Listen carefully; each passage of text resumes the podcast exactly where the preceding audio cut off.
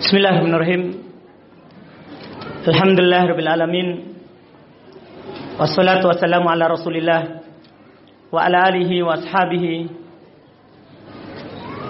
ومن تبعهم بإحسان إلى يوم الدين أما بعد كمسلمين والمسلمات الإخوة والأخوات yang dimuliakan oleh Allah Subhanahu wa taala. Alhamdulillah kita lanjutkan lagi sesi kedua dari pembahasan darah wanita, darah haid dan darah-darah yang keluar dari seorang perempuan. Kita lanjutkan dengan masalah yang yang biasa juga disebutkan oleh para ulama terkait dengan pembahasan darah wanita yaitu masalah bagaimana kalau seorang perempuan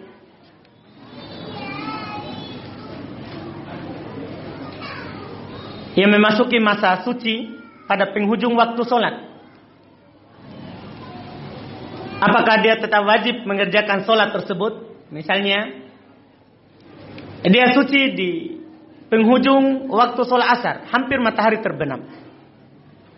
Iya, atau dia suci di saat matahari hampir terbit di sholat subuh.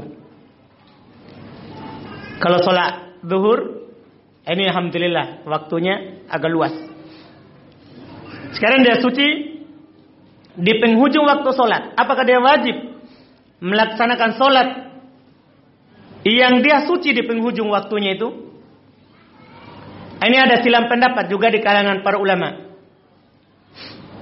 Sebagian para ulama mereka berpendapat seperti Imam Asyafi'i rahimahullah taala kalau seorang perempuan memasuki masa suci dan masih tersisa waktu sekitar satu rakaat untuk melakukan sholat itu. Artinya misalnya tadi dia suci di penghujung waktu asar. Di waktu ini bisa dia mandi dan masih dapat satu rakaat sholat. Kemudian setelah itu masuk waktu maghrib. Nah, ini kata Imam Syafi'i tetap wajib. Dia lakukan, dia mandi, kemudian dia lakukan sholat walaupun hanya dapat serokaat dan lanjut.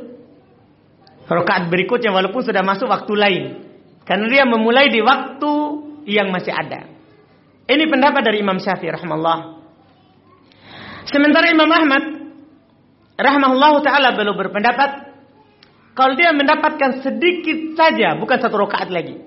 Sedikit saja dari waktu solat itu. Waktu solat itu. Walaupun kurang dari satu rakaat. Maka dia wajib mandi kemudian melaksanakan solat tersebut. Mandi dan tetap melaksanakan walaupun tidak sampai serakaat. Ini pendapat Imam Ahmad. Sementara orang-orang Zohiriyah, orang-orang Zohiriyah, Ibn Hazm dan semisalnya seperti Daud Az-Zohiri, ini di luar dari pendapat Imam Empat ya. Ada namanya Mazhab Zohiriyah. Dia berpendapat, dia bangun pendapatnya sesuai dengan Zohir hadis. Ada hadis, dia pegang tidak ada hadis? Tidak. Dia tidak amalkan kias. Dia tidak amalkan apa? Kias. Jadi apa yang dibilang oleh hadis itu yang dia lakukan. Ini orang Zohiriyah. Yang paling terkenalnya dua imam. Dan ini mereka imamnya Zohiriyah. Ada Daud Az-Zohiri dan ada Ibn Hazm Az-Zohiri. Ulama Andalusia. Mereka berpendapat tidak wajib baginya melaksanakan sholat tersebut. Dan tidak pula wajib dia ganti nanti. Ya, ini kata mereka. Ini yang dikatakan oleh mereka. Mana pendapat yang kuat dalam tiga pendapat di atas tadi itu? Kalau kita lihat dohir nas Nabi SAW dari dalil Nabi SAW terkait dengan pembahasan solat Nabi katakan man adroka rakaatan faqad adroka sholat. Siapa yang mendapat satu rakaat maka sungguh dia telah dapat apa? Solat dari sini. Tapi dengan syarat waktu yang dia dapat ini cukup untuk mandi dan melakukan solat satu rakaat. Artinya kalau dia suci di penghujung waktu, dengan dia mandi suci, sudah segera dia mandi kemudian keluar waktu, tidak wajib. Karena tidak diwajibkan sholat sebelum dia mandi apa? Suci. Ini tidak cukup baginya. La yukallifullahu nafsan illa wus'aha. Allah subhanahu wa ta'ala tidak membebas, membebani seorang jiwa, diri, kecuali sesuai dengan apa? Kemampuannya. Ini dia tidak mampu. Dia tidak mampu menahan waktu itu supaya apa? Tidak keluar. Jadi pendapat yang kuat dalam masalah ini adalah Imam itu lebih terarah. Ia lebih cocok. Tapi dengan cara itu tadi cukup untuk mandi kemudian lakukan apa? Sholat. Alasan paling kuatnya karena dia masih dapat apa? Satu rakaat. Apalagi ada lafaz yang lebih jelas lagi dari Nabi kita Muhammad SAW.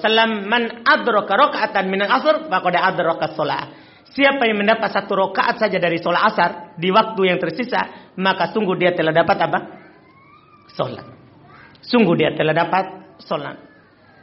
Iya. Kemudian masalah selanjutnya di halaman 51, apa tan, apa ada tanda bahwa seorang perempuan itu telah suci dari haid? Ayat yaitu sekarang kita ingin membahas tanda suci. Para ulama menyebutkan ada dua tanda suci dari seorang perempuan kalau suci dari haid berdasarkan penelitian dan berdasarkan apa yang diisyaratkan oleh Nabi SAW dari hadisnya para sahabat radhiyallahu taala anhum. Tanda pertama keluarnya cairan putih Ya, ini keluar dari dalam rahim seorang perempuan yang haid. Jadi seorang perempuan kalau haid di awal darah banjir. Banyak darah keluar. Sampai nanti makin kurang, makin kurang, makin kurang sampai tinggal bercak tadi itu warna kuning ya atau coklat sampai nanti putih. Sampai apa? Putih atau mengarah ke putih. Kan kalau mau putih bersih tidak mungkin karena keluar dari situ. Putih atau mengarah ke putih. Ini sebagai tanda suci. Ini disyaratkan oleh Asma binti Abu Bakar radhiyallahu taala anha. Dia bercerita, kami berada di kamarnya Aisyah. Radhiyallahu taala anha, salah seorang dari kami sedang haid, kemudian dia suci. Maka dia mandi dan sholat. Tapi kemudian setelah itu dia kembali melihat warna kuning tipis katanya. Kuning tipis, artinya keluar cairan disertai oleh kuning tipis di atas cairan putih itu. Ya, maka dia memerintahkan kami untuk meninggalkan sholat sampai kami tidak melihat apa-apa lagi kecuali yang putih bersih. Ini kata Asma binti Abu Bakar. Artinya kalau masih ada ya kuning yang keluar bercampur dengan yang putih tadi itu, itu belum. Itu belum. Tapi kalau sudah putih, tidak ada lagi kuning, itu baru dianggap apa? Suci. Ini tanda yang pertama. Tanda yang pertama. Iya. Demikian pula yang diriwayatkan dari Aisyah sendiri. Itu tadi kisah yang disebutkan oleh Asma, saudarinya Aisyah. Iya, radhiyallahu taala anha. Ini tanda pertama. Tanda yang kedua, kalau kering. Ini tanda yang kedua, karena seorang perempuan kalau suci dari haid tidak selamanya keluar cairan putih. Kadang dia bisa melihat atau menghukumi dirinya suci kalau sudah kering tempat keluarnya tadi itu. Iya? Kalau sudah kering. Caranya dijelaskan oleh Nabi wasallam dalam kisah seorang yang datang kepada Nabi wasallam bertanya terkait dengan bagaimana sucinya itu. Nabi suruh taruh kapas. Iya? Di tempat keluarnya. Iya? Ini Cara kedua, yaitu dia ambil tisu misalnya, sekarang ini, atau kapas dia letakkan di tempat keluar dari haid, kalau sudah tidak ada cairan apa lagi, ah, cairan apa pun di situ keluar, maka dia telah apa? Suci. Keringnya tempat keluar darah haid. Ini sudah dianggap apa? Suci. Sudah dianggap suci. Setelah itu walaupun masih keluar lagi, itu tidak dianggap. Tidak dianggap. Tapi tentunya setelah ya selesai masa haidnya. Kebiasaan tujuh hari atau enam harinya.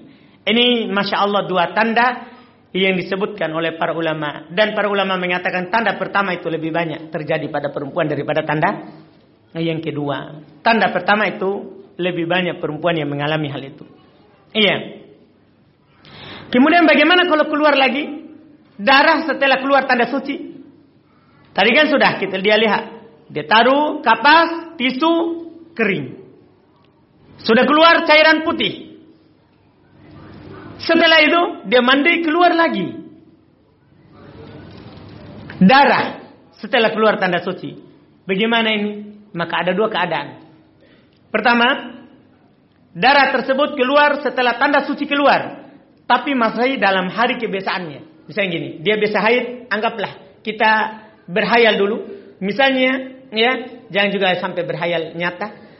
Karena langsung tidur ini. Iya. Anggaplah ada seorang perempuan haid tujuh hari.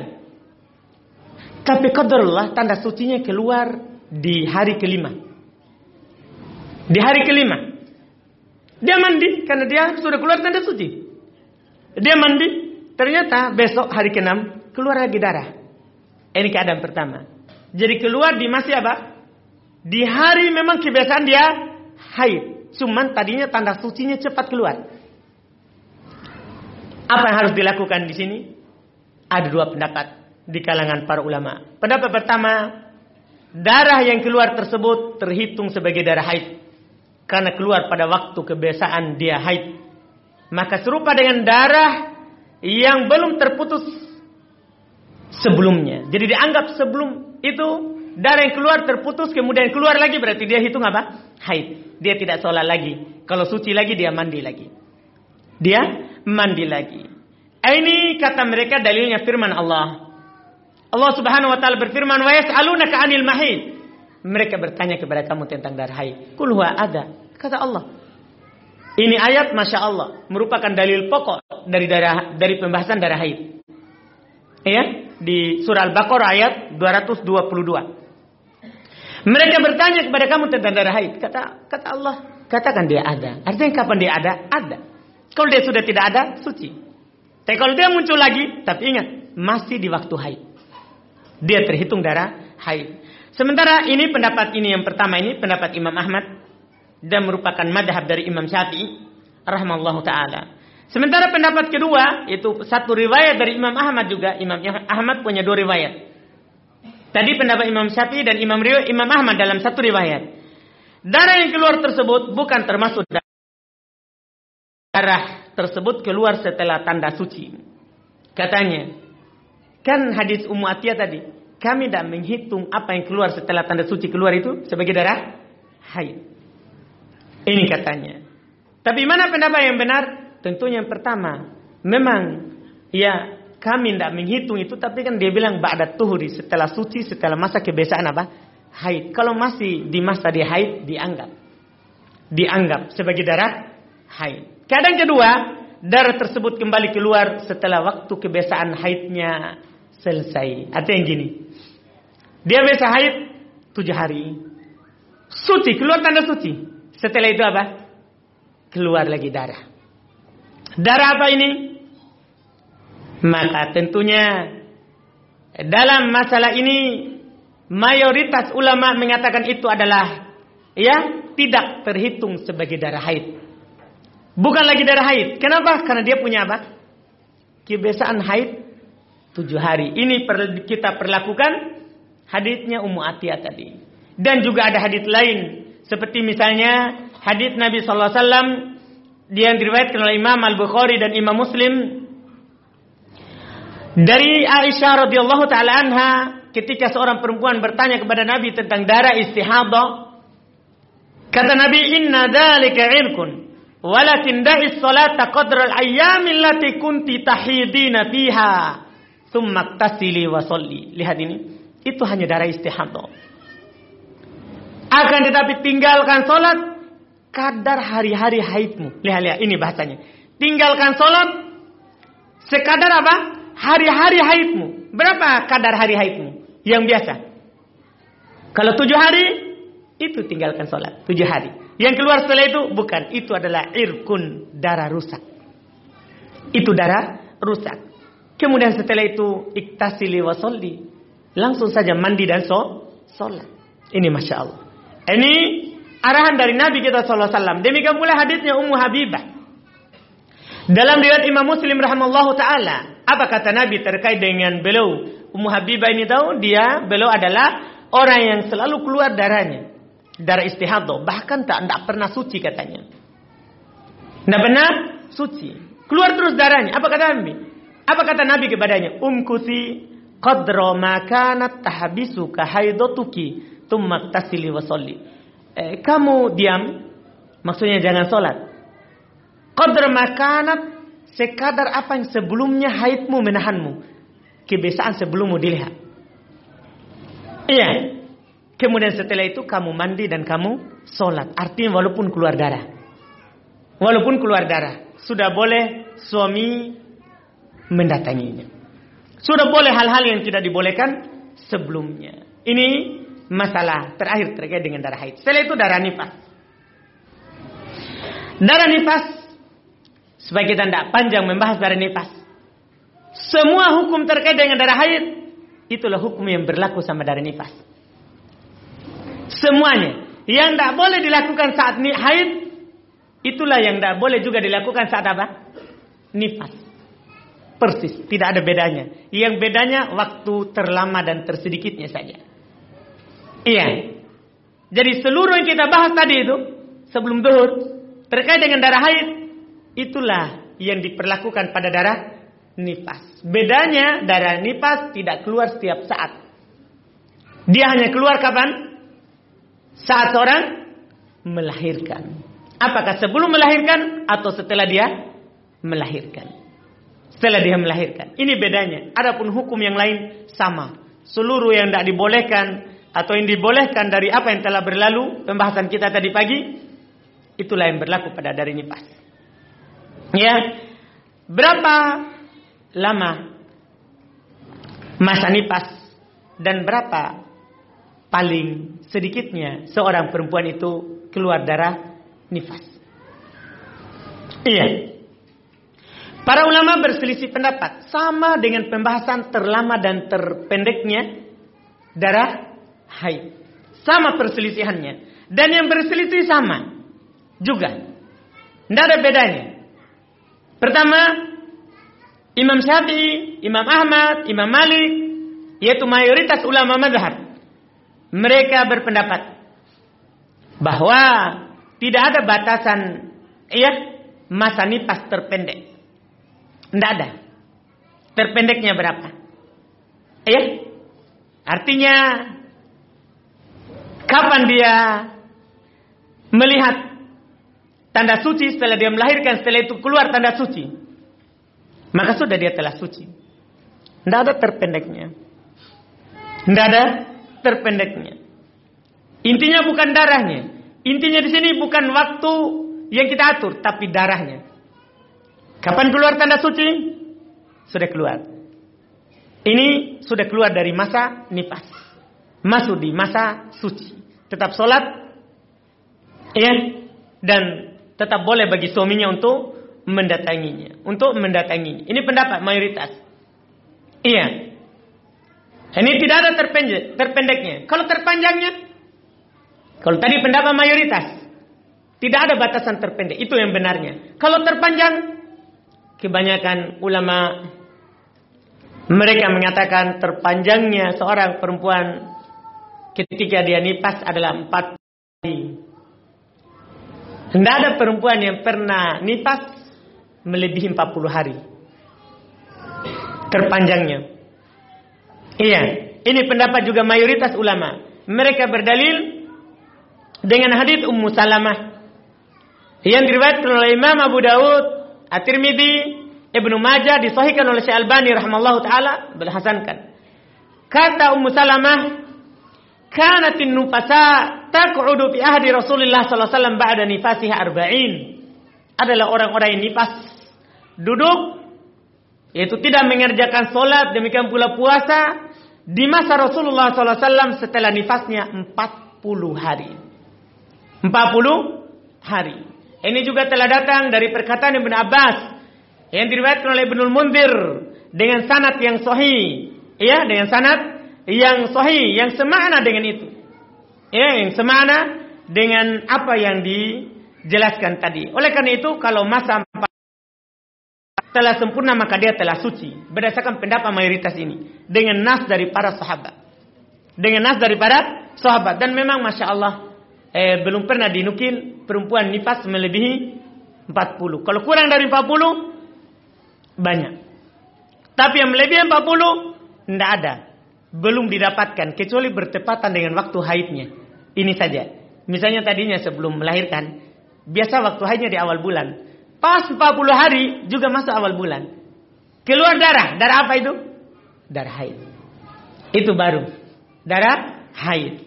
Kalau tidak, maka jarang didapatkan seperti itu.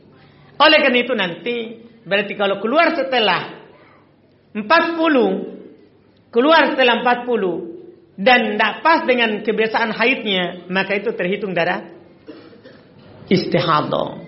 Terhitung darah rusak. Terhitung darah rusak. Iya, ini dalam masalah ini insya Allah itu yang benarnya. Iya. Kemudian apa hukum darah yang keluar sebelum melahirkan? Kan biasanya ada orang melahirkan sebelum melahirkan apa? Keluar darah. Iya. Dalam masalah ini ada dua pendapat. Eh, namun yang benarnya adalah dirinci. Darah ini keluar bersambung dengan saat dia melahirkan atau jauh sebelum melahirkan begitu saja. Ada yang sekarang dia sudah sakit perut. Eh sudah pecah ketuban. Keluar darah.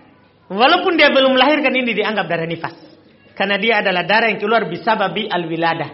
Karena sebab akan melahirkan. Tapi keluar misalnya, melahirkannya bulan depan. Keluarnya bulan ini. Darah apa ini? Darah istihadah. Darah rusak.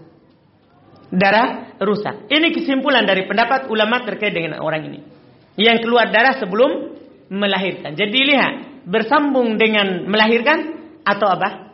Terpisah. Misalnya dari rumah ini sudah keluar cairan. Apakah wajib sholat nanti di rumah sakit? Tidak lagi. Karena ini dia sudah proses apa? Pembukaan. Kalau sudah pembukaan, maka ini tidak lagi. Tidak lagi. Iya. Kemudian selesai masalah itu karena semua hukumnya sama dengan darah haid. Kemudian setelah itu Apakah keluarnya darah haid dan darah nifas membatalkan wudhu? Ah, tentunya. Ya, para ulama bersepakat. Kalau ada darah haid keluar atau darah nifas keluar, membatalkan apa? Wudhu. Membatalkan wudhu. Kemudian, iya masalah-masalah setelah itu masalah cabang saja. Seperti apa hukum menggunakan obat untuk menahan, memutus haid atau nifas? Para ulama dalam masalah ini tergantung. Dokter di sini harus ditanya kepada dokter. Kalau dokternya bilang ini membahayakan badannya, tidak boleh. Tidak boleh. Tapi kalau dokter bilang tidak ada masalah. Tidak ada masalah. Maka itu tidak mengapa. Jadi kembalikan kepada ahlinya. Iya? Kembalikan kepada ahlinya. Iya. Kemudian setelah itu, apakah nifas dan haid mewajibkan mandi? Eh, tentunya. Tidak ada silang pendapat. Ada haid Demikian pula kalau ada darah nifas yang keluar, ketika seorang suci maka wajib apa? Mandi. Tidak ada silam pendapat. Di buku di halaman 61. Tidak ada silam pendapat. Berdalil dengan ayat Al-Quran. Demikian pula hadis Nabi SAW sangat banyak dalam masalah ini. Perintah untuk mandi ketika apa? Suci. Perintah untuk mandi ketika suci. Iya. Kemudian masalah selanjutnya.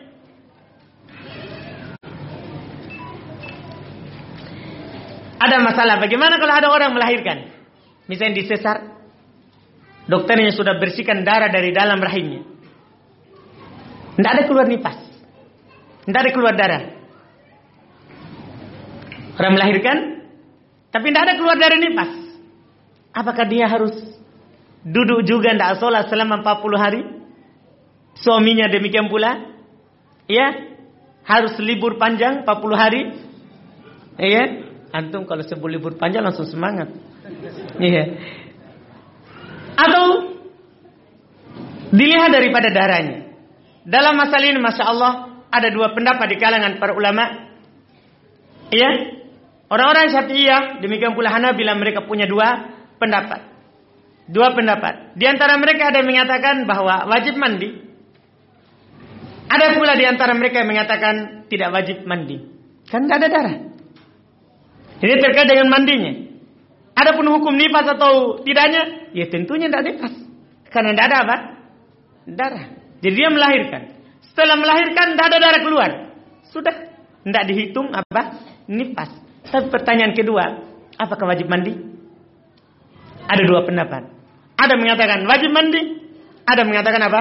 Tidak wajib mandi. Yang dipilih oleh Imam Ibnu Qudamah rahimallahu taala dalam masalah ini tidak wajib mandi. Tidak wajib mandi. Kenapa? Ya, karena keluarnya ya karena di sini mandi itu karena dua perkara. Mandi wajib kalau ada dua perkara yang keluar dari seorang. Pertama, mani. Yang kedua, haid atau nifas. Sekarang kan tidak ada.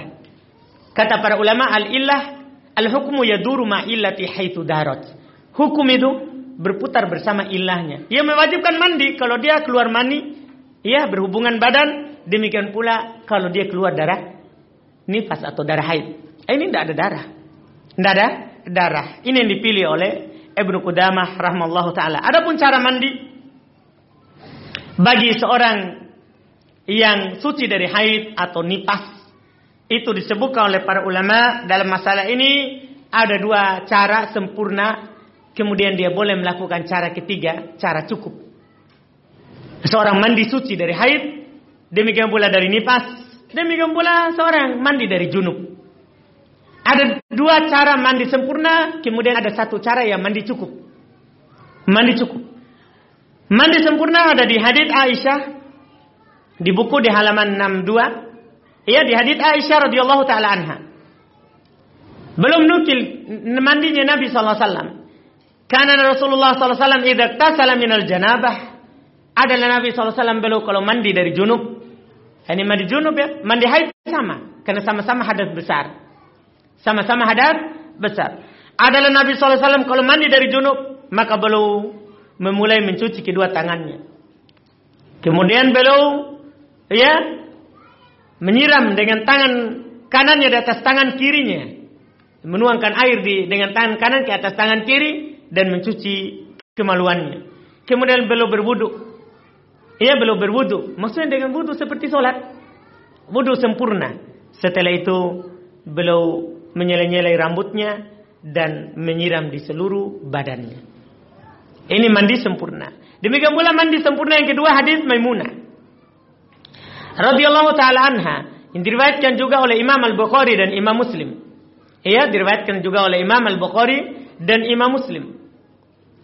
Belum menjelaskan mandi Nabi SAW sama dengan mandi di hadits Aisyah.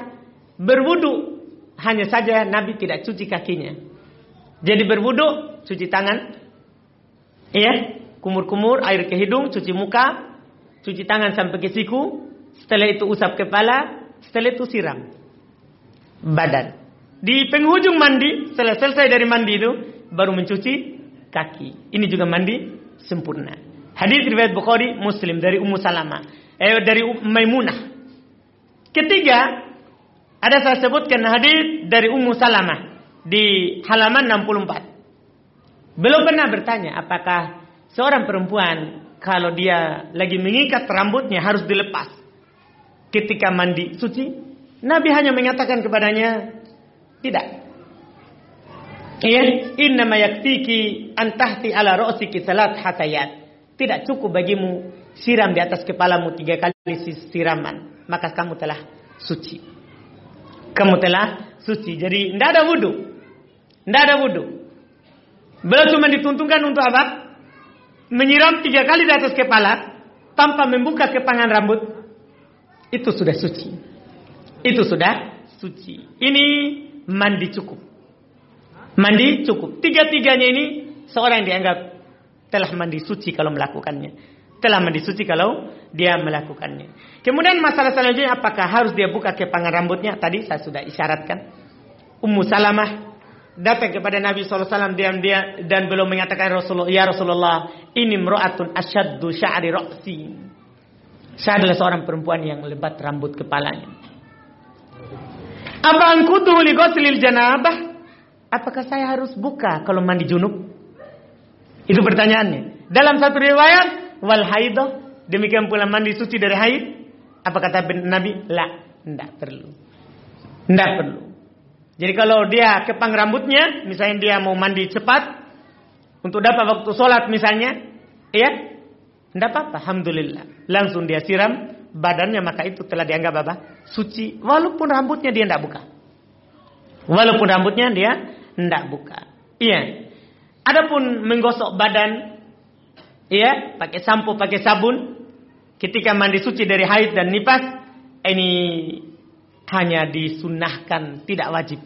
Artinya kalau dia hanya siram saja itu tidak mengapa. Ya, Sunnah saja dianjurkan pakai sabun, pakai sampo dan menggosok badan itu disunahkan. Itu disunahkan. Kenapa kita katakan itu hanya disunahkan? Karena Nabi tadi hanya mengatakan cukup bagimu menyiram di atas kepalamu tiga kali, fatatuhurin, maka kamu sudah suci. Kamu sudah suci. Ini dalam masalah mandi ini. Kemudian setelah itu, apakah Seorang perempuan yang mandi suci dari haid boleh langsung sholat tanpa berwudu? Ini sama pertanyaannya. Apakah orang yang junub mandi junub boleh langsung sholat tanpa berwudu? Sama ini pertanyaannya. Iya sama pertanyaan. Kebanyakan ulama rahmatullah belum mereka berpendapat seorang yang telah mandi suci dari haid ataupun junub boleh langsung sholat tanpa berwudu setelah mandi dan sholatnya sah. Sholatnya apa? Sah. Mereka dalam perkara ini berdalil dengan beberapa dalil di antaranya hadis tadi Ummu Salamah yang saya sebutkan tadi. Cukup bagi kamu menyiram kepalamu tiga kali maka kamu telah suci. Suci di sini suci dari hadas besar, demikian pula suci dari hadas kecil. Masuk di sini masalahnya. Iya, ini pendapat kebanyakan para ulama. Kemudian setelah itu masalah selanjutnya boleh nggak seorang perempuan yang suci dari haid dan suci dari nifas untuk bertayamum ketika tidak mampu menggunakan apa? Air atau tidak dapat air. Kebanyakan ulama juga dalam hal ini berpendapat bahwa seorang yang berhadas besar seperti haid atau nifas, ya atau junub, ketika dia tidak mendapatkan air, ya, dan sholat sudah masuk waktunya, maka dia boleh bertayamum. Ya, boleh apa? Bertayamum karena pengganti wudhu pengganti mandi. Lihat di hadits Ammar bin Yasir. Belum pernah keluar diutus oleh pernah diutus oleh Nabi SAW di suatu keperluan. Di tengah perjalanan dia junub.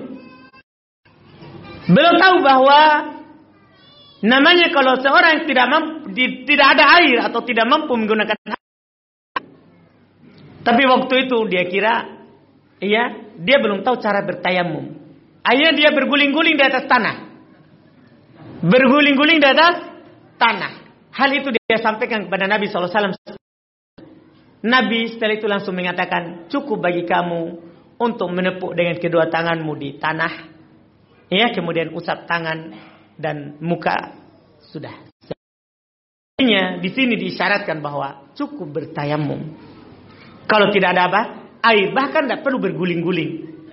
Cukup apa? Menepuk di tanah, di tembok, atau misalnya. Ya, maka kamu telah dianggap suci. Ini tentunya. Ini pendapat mayoritas ulama. Iya. Ini beberapa permasalahan yang bersirikan antara haid dan nifas. Setelah itu masalah darah istihadah. Ini masalah terakhir. Ini masalah terakhir. Darah istihadah tentunya beda dengan darah haid demikian pula darah nifas. Beda hukumnya. Beda hukumnya. Dan keluarnya darah istihadah ini tidak berlaku dengan apa yang terhadap apa yang berlaku di haid dan nifas. Tetap boleh suaminya untuk mendatanginya, tetap dia sholat, tetap dia berpuasa di bulan Ramadan. Hal-hal yang tidak dibolehkan di haid atau nifas dibolehkan di istihadah dibolehkan ketika dia istihadah. Hanya saja di sini sebagai pembahasan penutup ya keadaan seorang wanita yang keluar darah istihadah. Ini pembahasan saja. Satu poin saja. Ya, apa yang harus dilakukan oleh perempuan yang keluar darah istihadah? Kalau hukum lain berbeda langsung dengan darah haid atau darah nifas. Ya, yang perlu diperhatikan adalah satu pembahasan yaitu ketika seorang keluar darah istihadah. Apa yang harus dia perbuat? Dia hukumi darah ini yang keluar darah istihadah atau darah haid.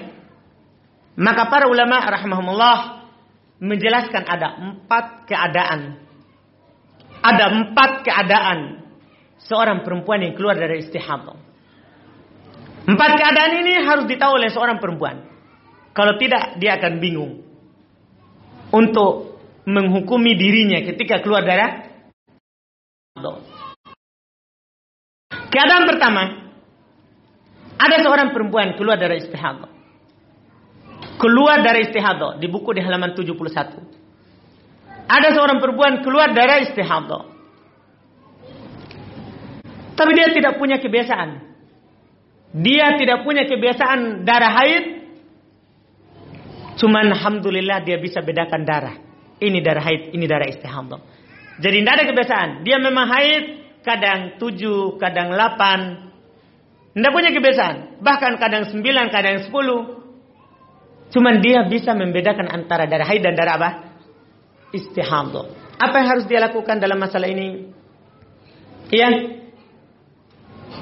Ketika dia mendapatkan masalahnya yang seperti ini, maka para ulama ya rahimahumullah taala dalam masalah ini menjelaskan bahwa ketika kita mendapatkan darah yang seperti ini kembali kepada ciri dari darah. Tidak perlu bersandar kepada kebiasaan. Kembali kepada apa? Sifat darah. Karena dia memang tidak punya kebiasaan, tapi bisa melihat apa? Darah. Bisa membedakan darahnya. Maka di sini kembali kepada ciri darah. Jadi ketika yang keluar ciri darah haid, dia bilang dia hukumi dirinya oh saya haid. Dan ketika keluar cirinya bukan darah haid tapi darah istihadah, maka dia hukumi dirinya sedang istihadah, bukan haid. Bukan haid. Ini yang pertama. Dan ini disyaratkan oleh Nabi kita SAW. Hal itu boleh. Hal itu boleh dibenarkan. Karena Nabi SAW ketika menjelaskan perbedaan darah haid dan darah istihadah. Kata Nabi, fa innahu damun aswat yu'raf. Sungguh darah haid itu darah hitam dikenal. Artinya Nabi kembalikan kepada apa? Warnanya. Warnanya. Itu yang kita lakukan. Lihat saja ciri darah yang keluar. Kan sudah kita sampaikan di awal tadi. Darah haid punya perbedaan dengan darah apa? Istihadho. Punya perbedaan darah ya dengan darah istihadho. Ya, bahkan Nabi saw. alaihi wasallam pernah menuntunkan kepada Asma bintu Umais ketika dia bingung Menghukumi ini adalah darah haid atau darah istihadah. Apa kata Nabi? Litajlis timirkan. Fa idza ra'at suprah fawqal ma faltaktasil. Hendaklah dia duduk di atas baskom yang ada airnya. Ketika keluar darah ini, sudah ketika ada darah mengalir, duduk di bak. Air, di ember atau di baskom. Masuk saja di air. Ketika kata Nabi ada warna supro, warna kuning airnya, maka langsung saja mandikan itu ciri darah istihadah. Kalau darah haid kan kalau duduk di masuk di air warnanya apa tadi? Warna merah. Jadi ketika kita masuk di air, darah yang muncul di atas permukaan air itu airnya berubah menjadi warna merah, oh darah haid. Tapi ketika kuning, maka itu adalah darah apa? Istihadah. Makanya kata Nabi, mandi saja. Ini cara. Ini juga masya Allah tuntunan bagi akhwat ketika bingung menghukumi ini darah apa ini, baunya sudah saya tidak bisa bedakan, masuk saja di air. Masuk di air. Kalau tidak mau masuk di air, ya apa pembalutnya saja kasih masuk di air. Ya, kalau warnanya merah, haid berarti. Tapi kalau warnanya kuning, berarti ini darah apa? Istihadah. Ini cara, masya Allah. Yang disebut oleh Nabi kita SAW dalam masalah ini. Ini keadaan pertama. Keadaan pertama. Dan ini juga yang didukung ya. Ya, seorang itu kalau punya kebiasaan kembali kepada kebiasaan. Kalau tidak ada kebiasaan maka kembali ke warna darah. Keadaan kedua. Ada juga seorang keluar dari istihadah. Dia punya kebiasaan tapi tidak bisa bedakan darah. Artinya gini. Dia punya kebiasaan tujuh hari. Tapi setelah hari ketujuh masih keluar terus darah. Dia tidak bisa bedakan ini darah yang keluar dari haid atau bukan. Ini darah haid atau bukan? Tapi dia punya kebiasaan sebelumnya. Selalu tujuh. Tujuh, tujuh dari awal dia haid. Iya, selalu tujuh hari. Tapi pernah suatu ketika lebih dari tujuh. Dan dia tidak tahu ini dari keluar dari apa. Apa yang harus dia lakukan? Ini Masya Allah. Dalam masalah ini Masya Allah, para ulama kita menjelaskan bahwa dia kembali kepada kebiasaan. Yang keluar lewat dari kebiasaannya, dia anggap itu adalah darah istihadah. Ya, dia anggap itu adalah darah apa? Istihadah. Mereka berdalil dengan banyak dalil, di antaranya hadis Aisyah radhiyallahu taala anha. Nabi SAW menuntunkan kepada orang yang keluar dari istihadah darinya. Apa kata Nabi? Inna dalika irkun. Itu adalah urat yang pecah. Walakin da'i salata qadral ayyamil lati kunti tahidina fiha. Akan tetapi kamu tinggalkanlah solat sekadar hari yang kamu biasa haid di dalamnya. Lihat, kata Nabi, tinggalkan solat apa? Di hari-hari yang biasa kamu haid. Dikembalikan ke mana ini? Ke kebiasaannya. Itu kata Nabi. Demikian pula hadis Ummu Habibah sama Nabi SAW kembalikan kepada kebiasaannya dan kata para ulama seorang haid itu hanya dua bentuk kembalinya. Pertama dia punya kebiasaan, yang kedua bisa bedakan darah. Kalau tidak bisa bedakan darah maka kembali ke mana? Kepada kebiasaannya. Kembali kepada kebiasaan. Ini masya Allah membantu kaum muslimat ketika keluar darah lebih daripada kebiasaannya ketika keluar darah lebih dari kebiasaannya. Ini kedua. Mudah ini. Pertama dan kedua. Pertama kembali kepada warna darah. Ciri darah kalau tidak punya kebiasaan. Yang kedua kalau punya kebiasaan tidak bisa bedakan darah maka kembali ke kebiasaan. Yang ketiga. Tidak punya kebiasaan tidak bisa membedakan darah. Musibah ini. Sudah tidak punya kebiasaan Darah yang keluar dia tidak tahu. Ini darah apa ini? Iya. Ini yang paling rumit. Dari seorang yang haid dan keluar darah istihadah. Dalam masalah ini Masya Allah. Para ulama sampai punya empat pendapat. Saking ruminya ini masalah. Karena dia tidak punya kebiasaan. Ditambah lagi darah yang keluar dia tidak tahu. Darah ini darah apa? Iya. Dia tidak tahu. Ada yang mengatakan, ya sebagian ulama mereka mengatakan perempuan tersebut tidak terhitung haid. Sudah, darah yang keluar itu bukan darah haid. Karena kamu tidak punya kebiasaan, kamu tidak bisa bedakan apa? Darah. Bukan haid, sholat puasa. Suami siap. Tetap boleh. Iya. Alhamdulillah. Ini pendapat pertama. Iya. Pendapat kedua, ini juga sebagian ulama mereka mengatakan dia diam di atas paling sedikitnya seorang perempuan mengalami haid. Artinya dia anggap dirinya haid, di yang paling sedikitnya perempuan itu haid. Ya kembali ke masalah berapa dulu paling pembahasan kita sebelum duhur. Berapa paling sedikit seorang perempuan haid? Siapa yang tahu? Berapa? Ah? Ini yang ngantuk di tembok. Saudaraku tercinta. Ah, supaya lari setannya. Berapa paling sedikit perempuan haid? Satu hari. Pendapat siapa itu? Tujuh hari. Ay, ngantuk betul ki. Berapa paling sedikit seorang perempuan haid? Di atas pembahasan yang telah lewat. Tujuh atau satu? Penasai ki. eh. Ah, dari mana kita tahu? Tidak tahu. Alhamdulillah. Tadi ada tiga pendapat. Ya, ada yang mengatakan sehari semalam, ada yang mengatakan tiga hari. Tapi yang benarnya apa? Ah? Tidak ada batasannya. Tidak ada batasannya. Bahkan walaupun kalau dia melihat darah sesaat, sudah, makanya pendapat ini tidak bisa dipakai. Karena dia bilang apa? Dia diam di atas apa? Iya, paling sedikit waktu haid. Pendapat ini tidak cocok karena sudah kita pegang tadi, tidak ada waktu tersedikitnya. Walaupun seorang ya karena terkait dengan darah haid itu kapan lihat darah sudah dianggap apa? Haid. Ini pendapat kedua. Pendapat ketiga, sebagian ulama juga menyatakan bahwa dia diam saja, duduk, dia anggap dirinya haid di waktu paling lamanya seorang perempuan haid. Amati saudara. Kalau jawab gini saya kasih hadiah buku darah haid. Berapa terlamanya seorang perempuan haid? Iya. Kalau kalau kita jawab ini saya kasih gini buku.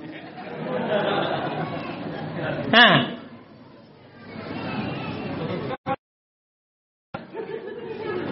Jabar raba-raba. kalau begitu kita undur hadiah. iya. Eh, sudah kita bahas tadi bahwa tidak ada batas terlama seorang perempuan itu apa? Haid. Iya kan?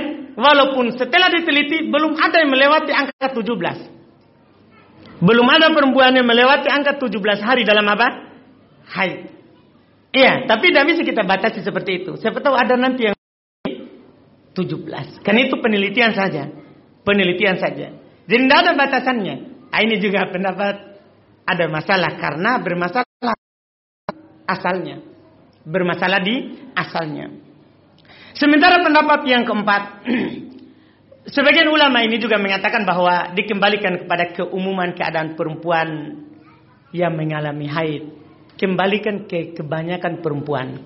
Bukan di kebanyakan haid, terlamanya, tersedikitnya haid bukan. Tapi kembalikan ke mana?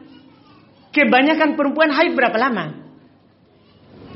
Iya, dalam masalah ini para ulama juga mengatakan kembalikan ke orang terdekatnya. Biasanya itu dia biasa sama kebiasaannya antara ibu, anak, saudara, saudarinya.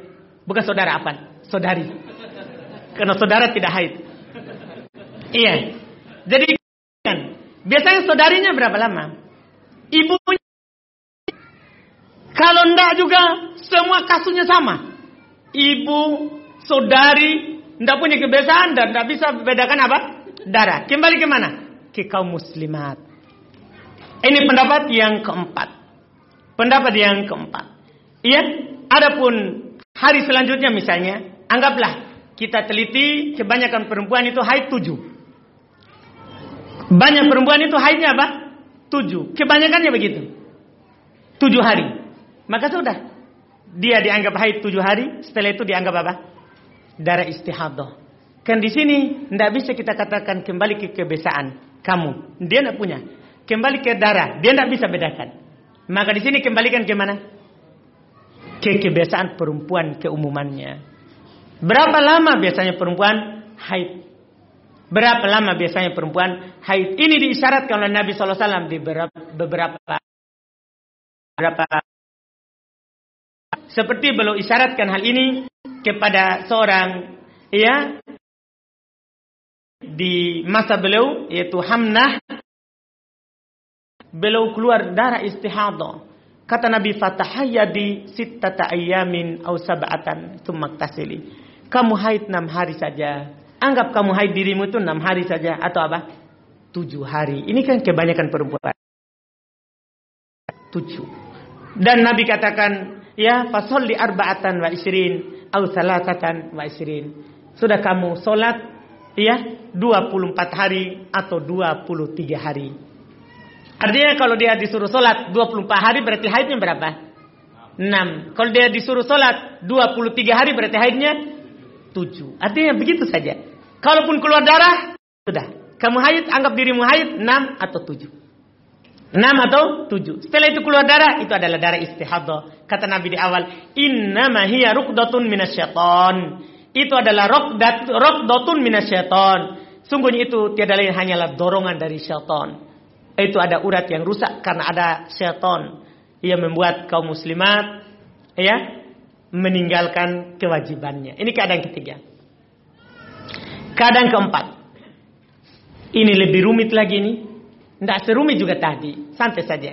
Ya, bisa hilangan tulah sedikit. Alhamdulillah. Keadaan keempat, keadaan terakhir. Keadaan terakhir, ada seorang haid terus keluar darah istihadah. Dia punya kebiasaan dan bisa membedakan darah. Ketika keduanya ini, ini malah membingungkan. Dia punya kebiasaan. tujuh hari misalnya. Tapi dia bisa membedakan warna darah. Setelah itu keluar darahnya lebih dari tujuh. Yang keluar adalah darah haid. Ini masalah. Malah bermasalah. Tahu kita masalahnya? Kalau keluar pas tujuh hari, tidak ada masalah. Maksudnya dia keluar, dia punya kebiasaan dan bisa bedakan darah. Kalau keluarnya hanya tujuh hari pas, kebiasaannya tujuh hari. Tujuh hari, tidak ada masalah. Masalahnya sekarang lebih dari tujuh dan yang keluar ke delapan itu darah haid juga. Karena dia tahu cirinya. Apa yang harus dia lakukan? Kita mau bilang kembali kepada kebiasaan. Nah darahnya darah kita mau bilang kembali ke darahnya ada kebiasaan. Apa yang harus kita lakukan? Kalau kita punya istri yang seperti itu. Ya? Atau kalau ada akhwat yang seperti itu. Ini masalah. Para ulama rahimahumullah ta'ala dalam masalah ini juga berselisih. Dalam menentukan keadaan perempuan yang seperti ini. Karena memang Nabi SAW mengarahkan perempuan yang sedang haid.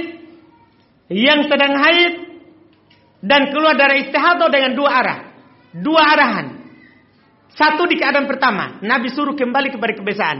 Yang kedua, Nabi suruh kembali kepada apa? Eh, pertama kembali ke warna darah. Sohi semuanya.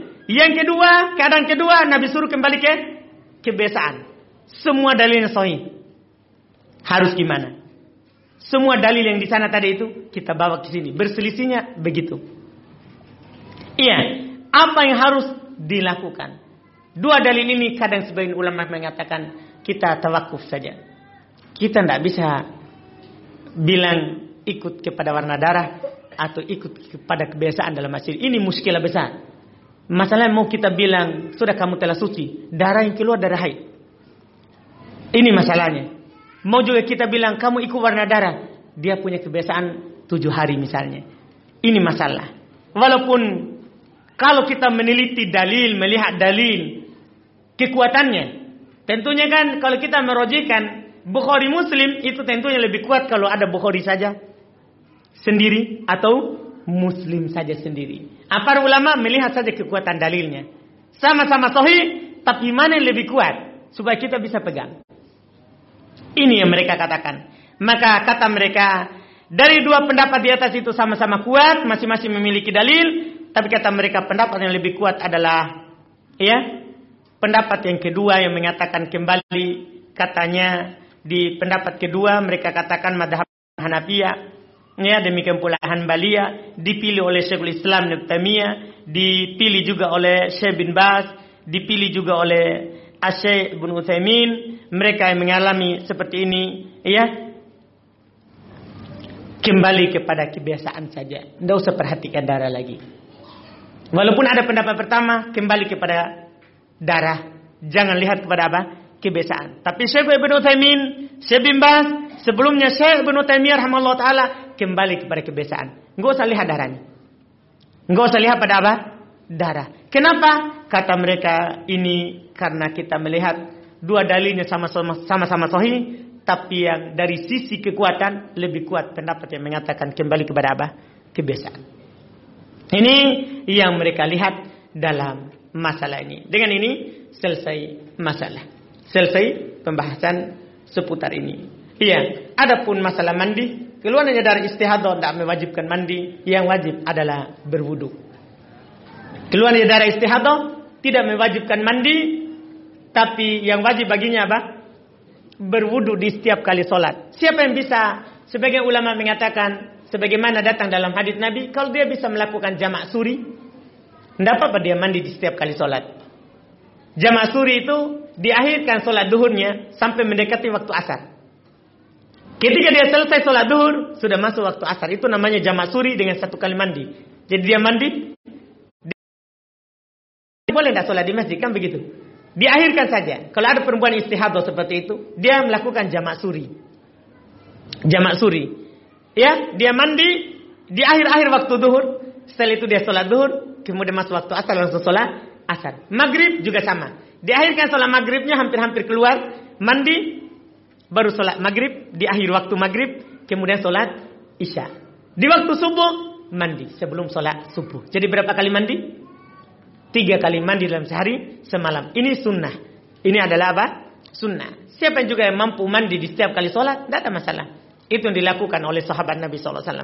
Tidak ada masalah, tapi ini sunnah. Yang wajib baginya adalah berwudu setiap kali sholat. Berwudu setiap kali sholat. Ini Alhamdulillah selesai seputar darah ini. Ini ada beberapa pertanyaan.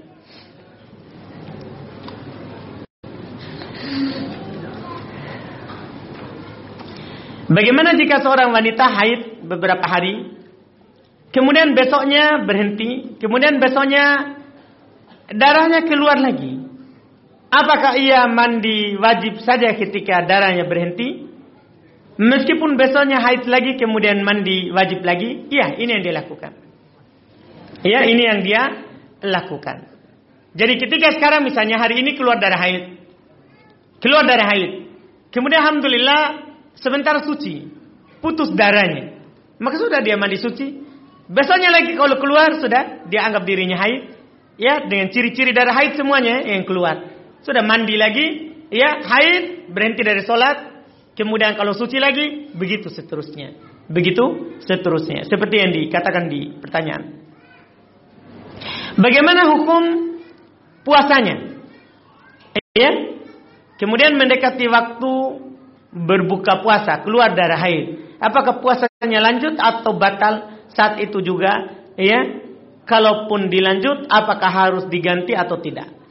Pertama, seorang yang seperti ini, ini muskilah ya, ini agak masalah sedikit memang. Bagaimana hukum puasanya? Tentunya tidak sah. Karena sepakat para ulama puasanya orang keluar darah haid tidak sah. Ya, apakah pertanyaan apakah dia lanjut puasa atau langsung dia batalkan saja? Kata para ulama, kalau dia mau menghormati Ramadan, kemuliaan Ramadan, maka dia lanjut saja tapi tetap mengganti. Dihormati apa? Kemuliaan bulan Ramadan. Jadi dia tetap lanjut puasanya, cuma dia ganti di bulan di hari yang lain. Iya. Jadi dia puasa karena mau menghormati Ramadan.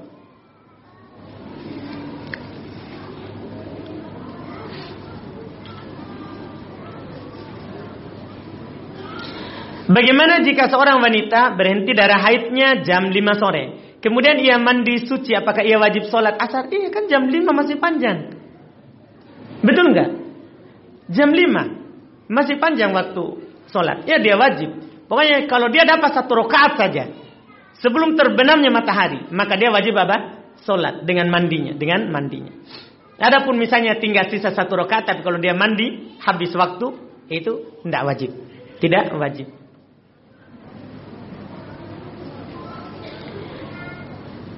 Apabila Ustaz, apabila nifas dua minggu Satu minggu Menunggu tidak keluar darah Dan sudah Memeriksa Dari dalam tidak keluar Tidak Dari dalam tidak keluar atau darah ah? Tidak keluar darah maksudnya bukan atau Kemudian mandi. Dan suami mendatangi. Setelah suami mendatangi, keluar darah keesokannya. Apa itu nifas? Iya, yang penting masih dalam 40. Masih dalam 40 ya. Ini dia bilang dua minggu. Alhamdulillah tidak ada lagi sudah kering. Masya Allah berbahagialah. Iya suami.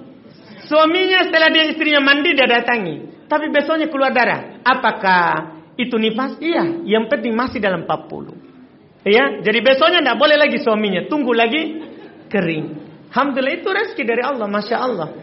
Ya kan, seperti orang puasa tiba-tiba lupa akhirnya makan, itu rezeki namanya. Sama ini, masya Allah. Bersyukur orang seperti itu.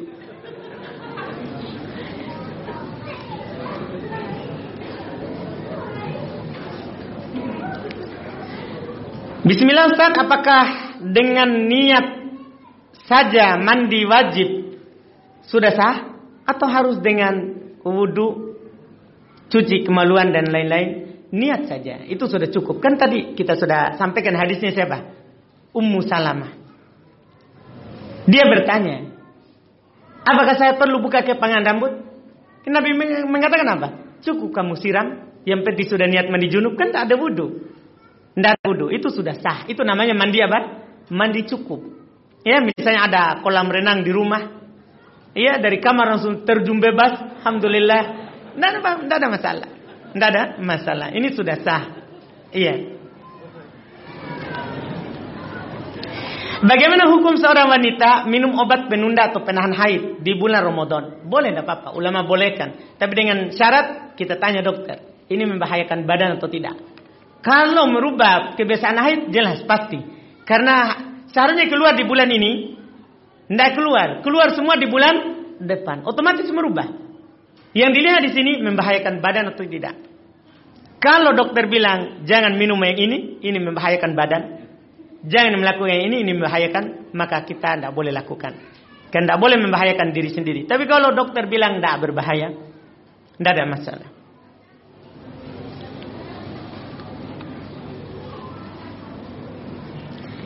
Apakah boleh menunggu sehari sampai keluar tanda suci baru kemudian mandi wajib jika darah haid sudah berhenti? Tidak boleh. Tidak boleh. Nabi SAW hanya mengajarkan tadi seorang perempuan yang haid da'is salah qadral ayyamil lati kunti tahidina fiha. Tinggalkan salat. Kadar haidmu yang kamu biasa haid. Kemudian setelah itu apa kata Nabi? Tsumma tasili fatak tasili wa sholli. Kamu mandi dan sholat langsung segera. Langsung segera. Tidak boleh menahan. Ini kita bisa berdosa. Bisa berdosa. Jadi kapan kita melihat tanda suci, wajib kita mandi. Walaupun besoknya masih keluar darah, eh, itu urusan besok urusan besok. Wajib kita mandi saat kita dapat tanda suci keluar.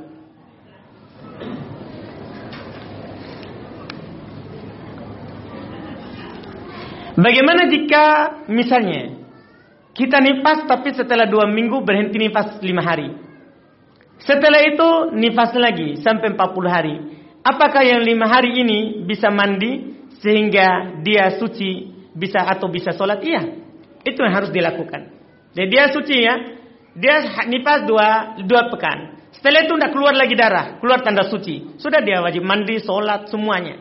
Boleh. Setelah itu keluar lagi darah. Sampai 40 hari. Itu dianggap darah nifas. Dianggap darah nifas. Bagaimana puasa ibu hamil? Bisakah dengan bayar fidyah atau harus mengganti puasa? Bagaimana jika bayar fidyah di waktu yang lalu hanya dibayarkan ketiga orang saja dan saat itu belum tahu ketentuan yang sebenarnya. Apakah saat ini harus dibayar ulang ke orang yang berbeda atau haruskah dengan mengganti puasa? Masya Allah. Pertama, kita selesaikan dulu masalah terakhir. Itu membayar fidyah dari yang kita tidak puasa, ibu hamil, atau orang tua, atau orang sakit. Yang diharapkan kesembuhannya. Itu tidak harus kepada orang yang berbeda. Boleh kita hari kasih orang miskin yang sama setiap hari. Tidak ada masalah. Tidak ada mengatakan harus orang yang berbeda. Karena ayat hanya mengatakan fidyatun to'amu miskin. Fidyah beri makan kepada orang miskin. Tidak ada dibilang harus beda miskinnya. Boleh. Yang penting jangan juga kasih sekaligus. Ya 30 bungkus langsung seorang miskin. Wah ini kasihan habiskannya bagaimana? Itu saja. Kalau kita, kita kasih hari yang berbeda, hari yang berbeda, boleh miskin yang sama. Boleh miskin yang sama. Ini masalah pertama. Kemudian ibu hamil berpuasa atau fidyah, ini para ulama berselisih pendapat. Apakah perempuan yang hamil fidyah atau kodo? Para ulama berselisih pendapat dari dulu sampai sekarang ini. Sampai sekarang ini. Kenapa? Karena tidak ada memang nas yang jelas dari Nabi SAW mengatakan kodok atau apa? Fidyah. Para ulama hanya mengatakan bahwa dia dikiaskan kepada orang yang sakit. Ketika dikiaskan kepada orang sakit berarti dia apa? Kodok, tidak fidyah. Kan begitu. Orang sakit kodok, tidak fidyah. Ada juga mengatakan dia dikiaskan kepada orang yang bukan yang sakit tapi yang sudah tua tidak mampu berpuasa. Orang yang sudah tua yang tidak mampu berpuasa, apa yang wajib baginya? Hah? Fidyah. Demikian pula orang sakit tidak diharapkan kesembuhannya. Itu fidyah. Tidak kodok. Jadi memang seperti itu. Asyai bin Uthaymin rahmallah beliau lebih condong kepada kodok, tidak fidyah. Kenapa? Karena ada satu lapad hadis. Nabi SAW menggandengkan orang yang hamil lagi menyusui dengan musafir dan almarid. dalam satu lapat hadis. Kata mereka dalalatul iktiran. Dilihat dari dalil digandengkannya ini, maka sama hukumnya dengan musafir dan orang yang lagi sah, sakit. Itu hukumnya. Maksudnya kodok tidak fidyah. Itu Asyik bin Utsaimin taala.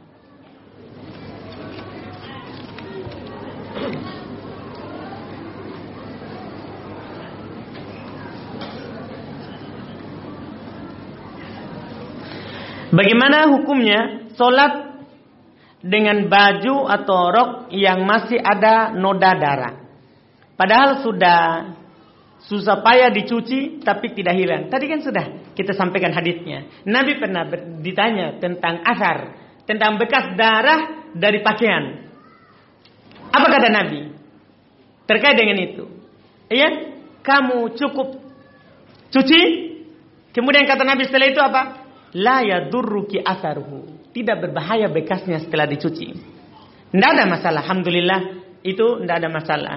Jadi kalau masih ada warna merah di baju atau di sarung atau di rok, tidak ada masalah. Itu tetap dibolehkan. Yang penting kita sudah cuci. Bagaimana kalau kita suntik KB? Lalu adat kebiasaan kita berubah. Yang tadinya biasa tujuh hari kalau di KB ta, tapi sete, kalau tidak di KB, tidak KB.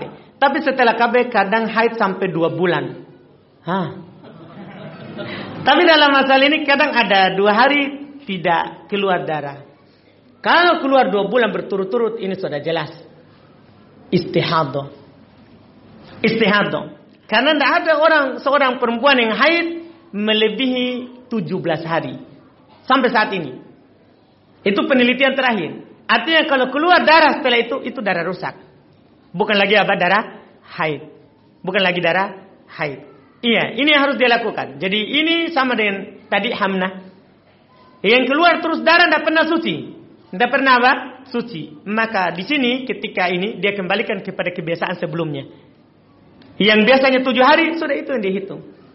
Itu yang dia hitung. Ketika dua bulan berturut-turut. Adapun berubahnya tidak sampai seperti itu hanya sampai 10 hari, 15 hari, 17 hari itu masih darah haid. Yang penting warna cirinya adalah darah apa? Haid. Ciri darah haid.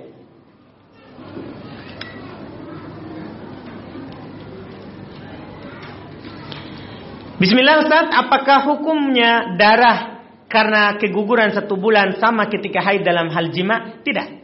Karena darah keguguran itu darah rusak, bukan darah haid. Dari keguguran. Keguguran di sini keguguran yang masih muda ya. Kalau kegugurannya sudah berbentuk manusia, ini dihitung nipas. Ketika sudah berbentuk manusia, ini dihukum apa? Nipas. Tapi kalau kegugurannya masih segumpal darah, segumpal daging, ini tidak dihitung nipas. Tidak dihitung nipas dan tidak dihitung haid. Tapi dihitung apa? Darah rusak, darah istihadah. Tetap boleh ya suaminya mendatanginya. Bolehkah seorang wanita yang haid memegang Al-Quran terjemahan? Al-Quran yang ada di ter, yang ada terjemahannya boleh. Karena Al-Quran terjemahan namanya Al-Quran terjemahan. Itu para ulama mengatakan boleh. Karena sudah keluar dari nama apa? Al-Quran. Walaupun ada tulisan Al-Qurannya tapi namanya sudah berubah. Seperti para ulama mengatakan boleh nggak kita sedang junub atau haid pegang kitab tafsir. Buku tafsir bukan buku Al-Qurannya. Tapi tafsir Al-Quran. Boleh. Tidak ada masalah. Yang dimasukkan diharamkan adalah Al-Qur'annya, Al-Qur'annya. Ustaz, saya mengalami keguguran lima minggu. Lima minggu berarti berapa bulan? Nah, satu bulan, satu pekan. Iya, berarti ini tidak. Jadi pertanyaannya, saya mengalami keguguran lima minggu dan pendarahan satu minggu lebih. Berhenti keluar darah. Jadi berhubungan ustadz maksud ah, kalau darah jadi berhub kayak enggak nyambung? Atau saya ngantuk? Iya. Tapi ternyata belum selesai pendarahannya. Masih berlanjut. Artinya tadi keguguran dalam lima pekan keluar darah Mungkin setelah itu darah berhenti ya, berhenti keluar, setelah itu berhubungan. Ternyata darah masih berlanjut. Bagaimana hukumnya Ustaz jika masih melanjutkan hubungan dalam keadaan diketahui masih ada sedikit darah. Sudah saya bilang tadi, darah yang keluar ketika keguguran usia belum berbentuk. Ini kan masih berapa ini? Lima pekan. Ini disepakati kalau itu darah rusak. Bukan darah haid. Jadi kalau dia keguguran keluar darah, sudah, alhamdulillah, sudah boleh langsung diisi. Iya, ini tidak ada masalah. Walaupun tidak berhenti darahnya, walaupun tidak berhenti darahnya. Ini keguguran sebelum berbentuk apa? Manusia, belum berbentuk. Usia sebulan, usia dua bulan, karena usia empat bulan baru berbentuk. Usia empat bulan. Ada di buku saya masukkan tapi kayaknya tadi luput. Hukum keguguran ada di buku. Iya, terkait dengan orang keguguran ada Syekh Utsaimin rinci Masya Allah. Alhamdulillah saya ada di buku tapi mungkin tadi saya buka halaman terluput.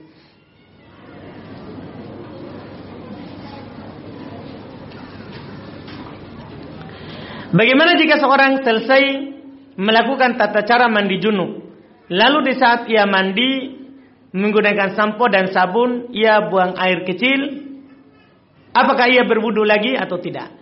Iya, kalau dia sudah selesai tata cara ini kemudian dia buang air dan tidak lanjut lagi mandi setelahnya, tinggal dia siram kencingnya, maka tentunya wajib wudu. Sisi pembicaraan para ulama bagaimana kalau dia masih lanjut mandi? Itu saja. Kalau Imam Syafi'i rahimahullah taala dan orang Syafi'iyah lebih dianjurkan untuk wudu karena dia sudah batal dengan kencingnya di tengah mandi tadi. Jadi setelah dia mandi, dia berwudu itu lebih utama. Ini ada pertanyaan saya biasa pada masa haid pernah mengalami kondisi di mana setelah lima hari lebih haid ada satu hari saya tidak keluar darah haid. Kalau saya mandi bersih, eh, saya mandi, lalu saya mandi bersih. Namun ketika Masya Allah tulisannya. Ketika besoknya Maksudnya tulisannya Masya Allah cantik. Saya tidak kurang anu, membacanya.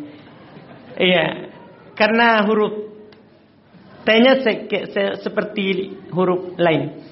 Namun ketika besoknya Saya keluar darah.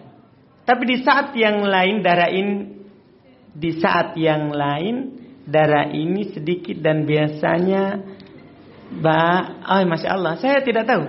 Ini saya kurang nyambung bacanya ini. Iya alhamdulillah. Jadi apa nanti saya ndak bagus menjawabnya karena pertanyaannya saya tidak nyambung. Jelas mungkin pertanyaannya hanya saja. Sebagian hurufnya saya tidak bisa baca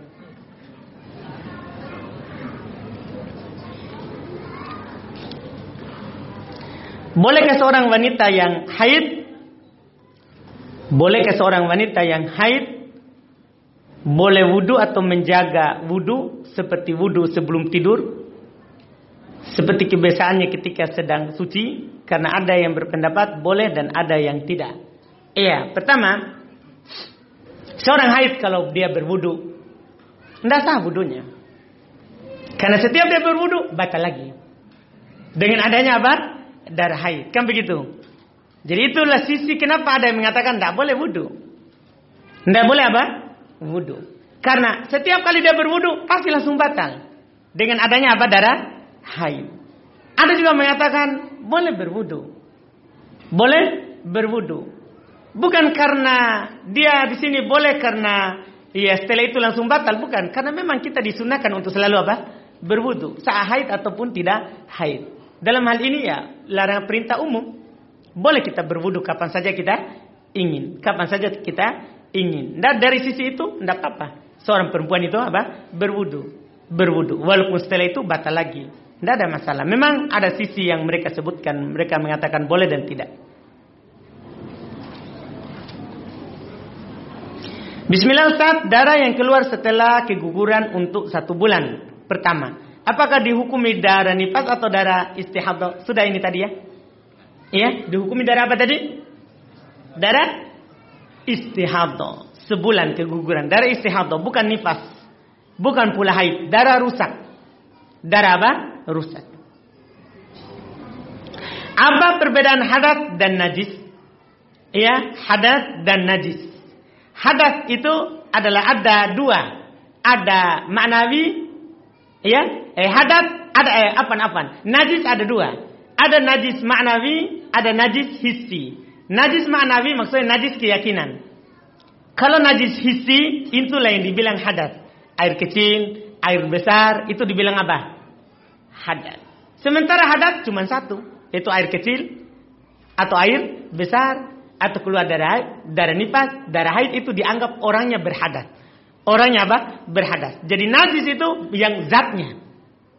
Zatnya. Ya, siapa yang sudah kencing, dia berhadas. Nah, kencingnya itu dianggap apa? Najis. Itu saja. Nah, jadi hasil dari kencing, orangnya hadas. Kencingnya hasilnya apa? Najis. Ada orang buang air besar.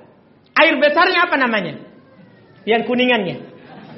Apa namanya? Hadas atau najis? Najis. Tapi dianya buang air besar, orangnya itu dibilang apa? Berhadas.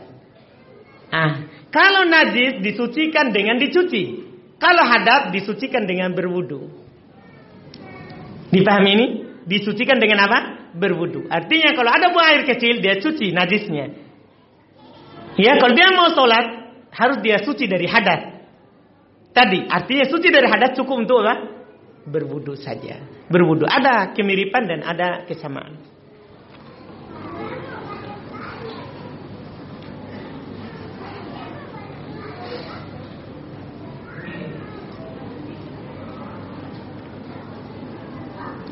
Ini ada pertanyaan, Ustaz, saya sudah tespek dan hasilnya positif. Beberapa pekan kemudian ketika jima keluar darah. Setelah ke dokter ternyata saya keguguran. Pertanyaan saya. Satu, dilaknatkah suami saya? Oh, uh, terlalu keras, terlalu keras. Kasihan suami. Laknat ini Masya Allah mengerikan. Iya lebih parah dari jatuh di jurang. Iya.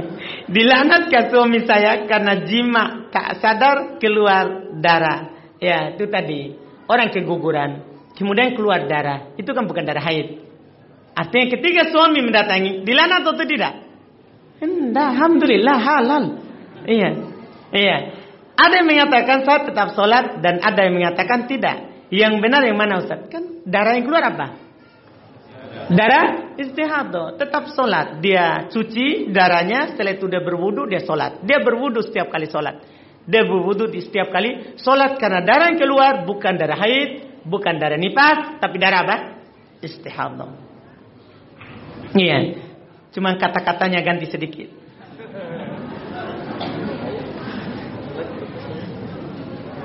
Bagaimana hukumnya jika wanita ingin melaksanakan umroh atau haji Melakukan suntik atau minum pil untuk menahan haid itu saja sudah para ulama fatwakan boleh yang penting dokter bilang apa? Tidak berbahaya. Tidak berbahaya karena ini untuk maslahat haji atau umroh apalagi kita yakin bahwa saya tidak akan bisa ulang haji ini. Ya, tidak bisa ulang haji ini. Tidak ada masalah. Tidak ada masalah. Yang penting satu, tidak berbahaya kepada badan seorang perempuan. Tidak berbahaya. Ya, karena ketika ada bahaya sekecil apa pun bahayanya, itu tidak boleh mendapatkan maslahat dan mendatangkan apa? Bahaya.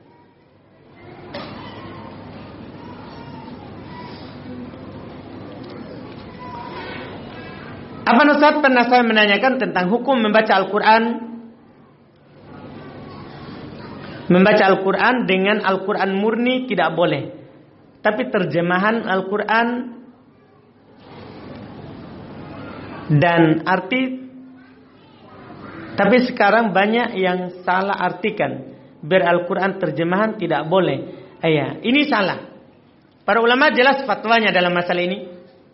Ya terkait dengan orang yang sedang haid atau nifas ketika mereka berbicara tentang tidak boleh membaca Al-Quran memegang Al-Quran maksudnya Al-Quran yang Rosmul Utsmani yang tulisan Utsman Al-Quran yang ada di kita sekarang ini ada sudah tafsir Quran terjemahan Al-Quran itu sudah keluar dari itu. Keluar dari itu. Karena namanya sudah berubah. Namanya apa? Sudah berubah. Seperti begini. Ada air. Apa hukum berwudu dengan air yang turun dari langit atau keluar dari bumi? Apa hukum berwudu dengannya? Boleh, sah, suci dan mensucikan. Sekarang air ini saya namakan dengan air gula, air teh. Apakah masih sah saya berwudu dengannya? Kenapa bilang tidak sah? Kan sudah keluar dari namanya. Itu yang perlu dikaji. Jadi segala sesuatu yang sudah keluar dari namanya itu dianggap tidak masuk dari hal itu. Iya, jadi mungkin salah pengkajiannya sedikit karena memang para ulama menyatakan seperti itu. Menyatakan seperti itu. Iya, terkait dengan kajian diri semua dan bukan hanya hukum Quran. Banyak hukum para ulama bangun fatwanya di atas kaidah itu. Kalau sudah berubah nama, berubah hukum. Berubah nama, berubah hukum.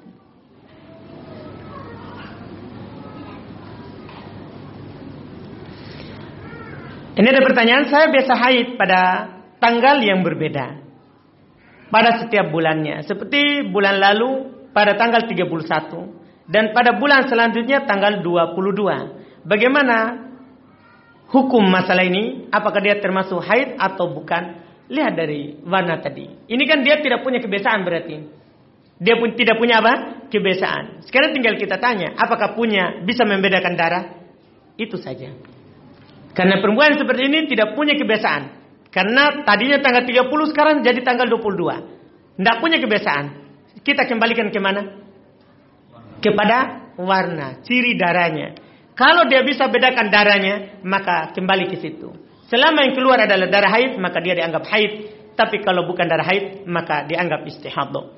Dianggap istihado. Kalau dia tidak punya kebiasaan, itu bisa dibaca di buku tadi, pembahasan terakhir tidak punya kebiasaan dan tidak bisa bedakan darah, maka kembali kepada keumuman kaum muslimat. Siapanya?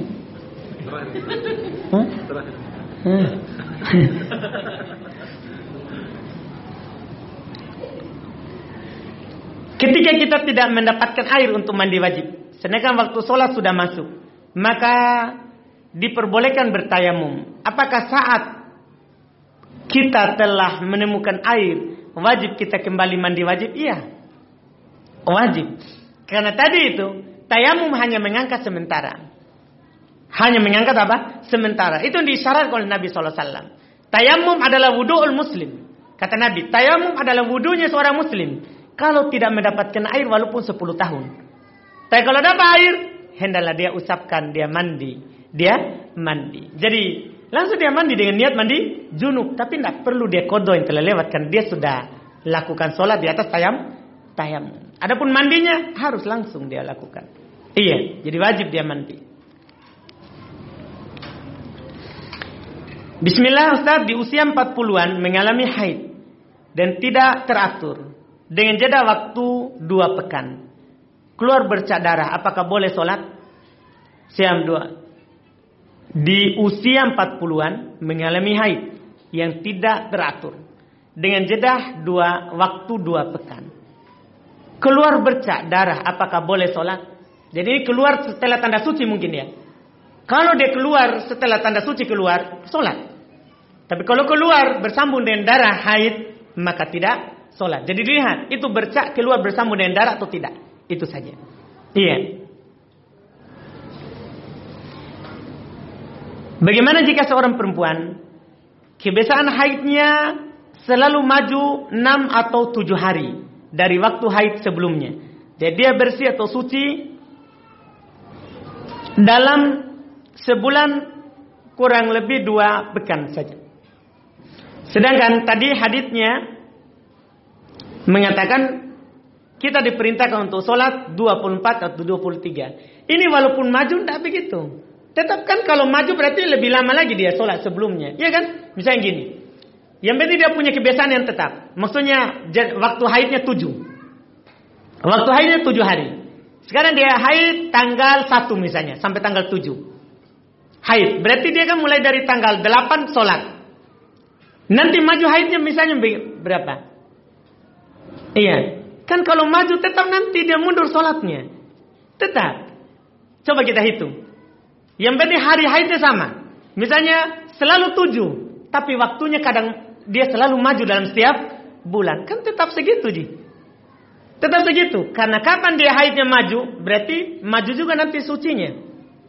Ketika maju sucinya, berarti sholatnya pasti 23.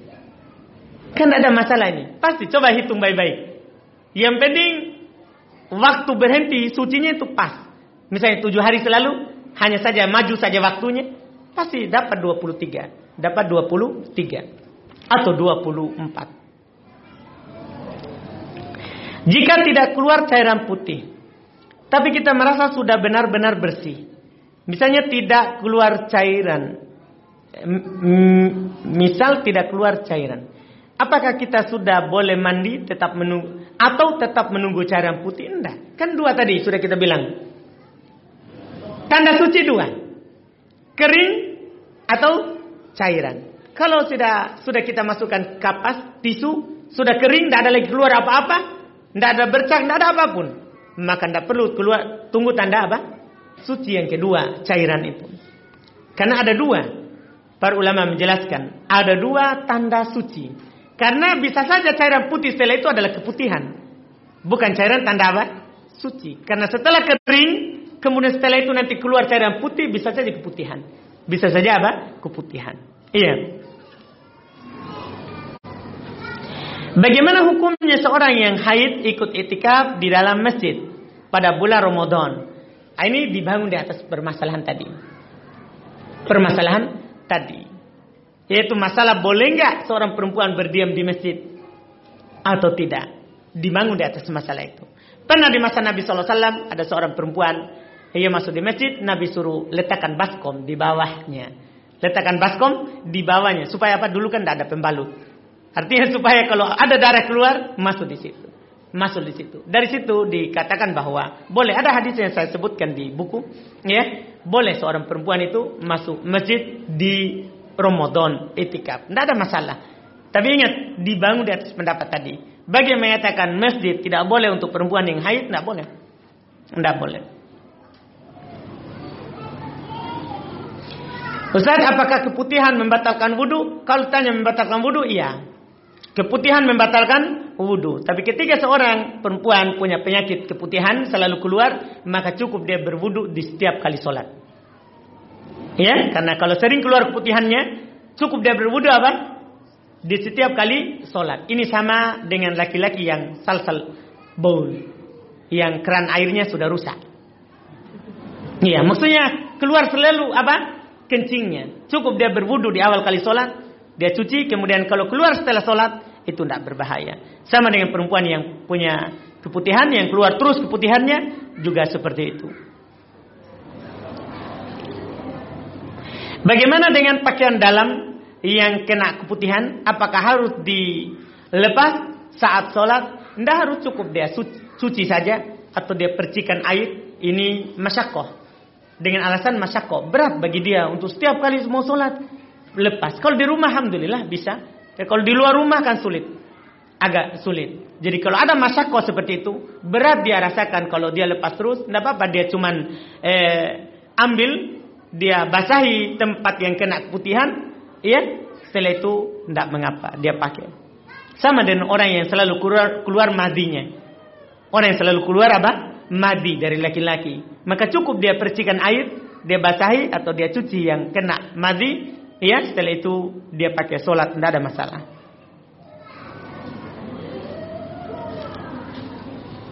Jika kita mandi wajib, dilanjutkan dengan mandi biasa, pakai sampo, sabun dan lain-lain, dan tersentuh dan tersentuh sengaja tersentuh atau sengaja menyentuh kemaluan. Apakah sah mandi wajib atau tidak? Mandi wajibnya sah walaupun menyentuh kemaluan. Tidak ada silam pendapat dalam masalah itu. Masalah wudhu saja yang para ulama berselisih. Kalau kita mandi wajib, sengaja atau tidak sengaja menyentuh kemaluan, tidak membatalkan mandi. Tidak membatalkan apa?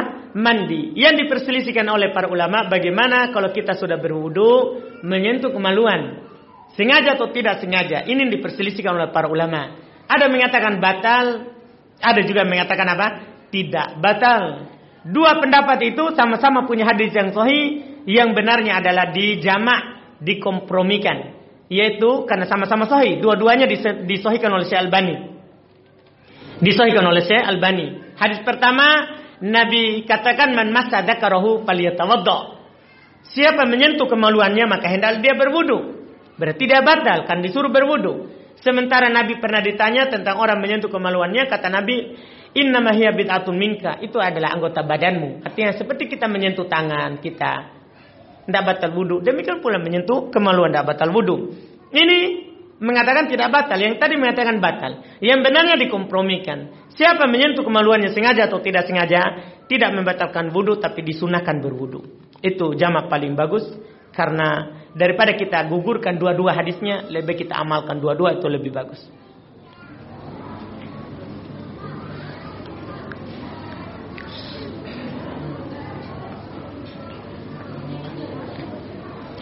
Apakah boleh seorang rujuk setelah bercerai secara resmi di pengadilan agama hulu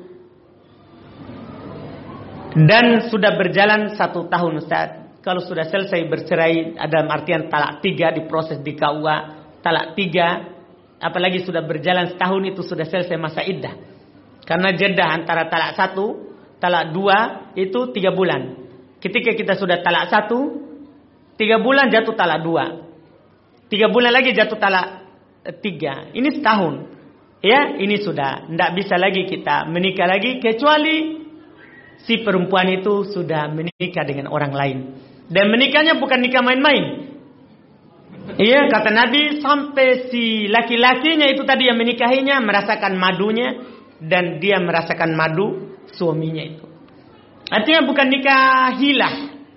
Karena ada sebagian orang, oh, tolong nikahi dulu istriku itu supaya halal sama saya. Saya sewa kamu 10 juta. Iya, ini haram.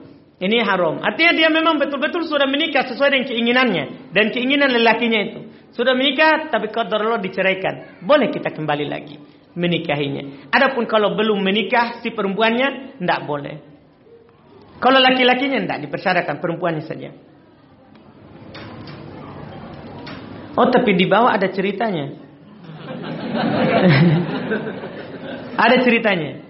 Inti permasalahan atau penyebab perceraian mereka adalah dikarenakan sang suami mencari nafkah dengan bermusik. Pasca hulu sang suami memohon agar diberi kesempatan dan berjanji akan meninggalkan pekerjaan tersebut dan sang istri pun memberi kesempatan itu. Katakanlah setelah diberi kesempatan ternyata beliau tidak menepati janji dan tetap bermusik. Apakah sang istri masih perlu memberikan kesempatan buat fulan? Padahal mereka sudah resmi bercerai selama satu tahun. Apakah masukkan khusus untuk fulana yang kini berada dalam dilema besar karena fulana memiliki tiga orang putri soleha? Hmm, masya Allah. Iya jadi sebenarnya tadi itu berarti dia tinggalkan bukan cerai ini dia tinggalkan sebenarnya dengan syarat dia belum menyatakan cerai cuma sudah diproses dengan syarat kalau kamu tobat, kita kembali. Ini nama cerai digantungkan dengan syarat. Maka al-muslim ala surutihim. Muslim di syarat mereka. Selama tidak menghalalkan yang haram atau mengharamkan yang halal. Boleh seperti Alhamdulillah. Tapi ketika selesai syaratnya itu tidak terpenuhi, maka jatuh tersendiri. Itu masalahnya. Ketika kita bersyarat, saya persyaratkan kamu begini. Kita insya Allah tidak jadi pisah. Sisi istri bilang, tidak jadi pisah dengan syarat kamu tinggalkan. Dia tunggu, tidak ditinggalkan. Maka jatuh sendiri syaratnya.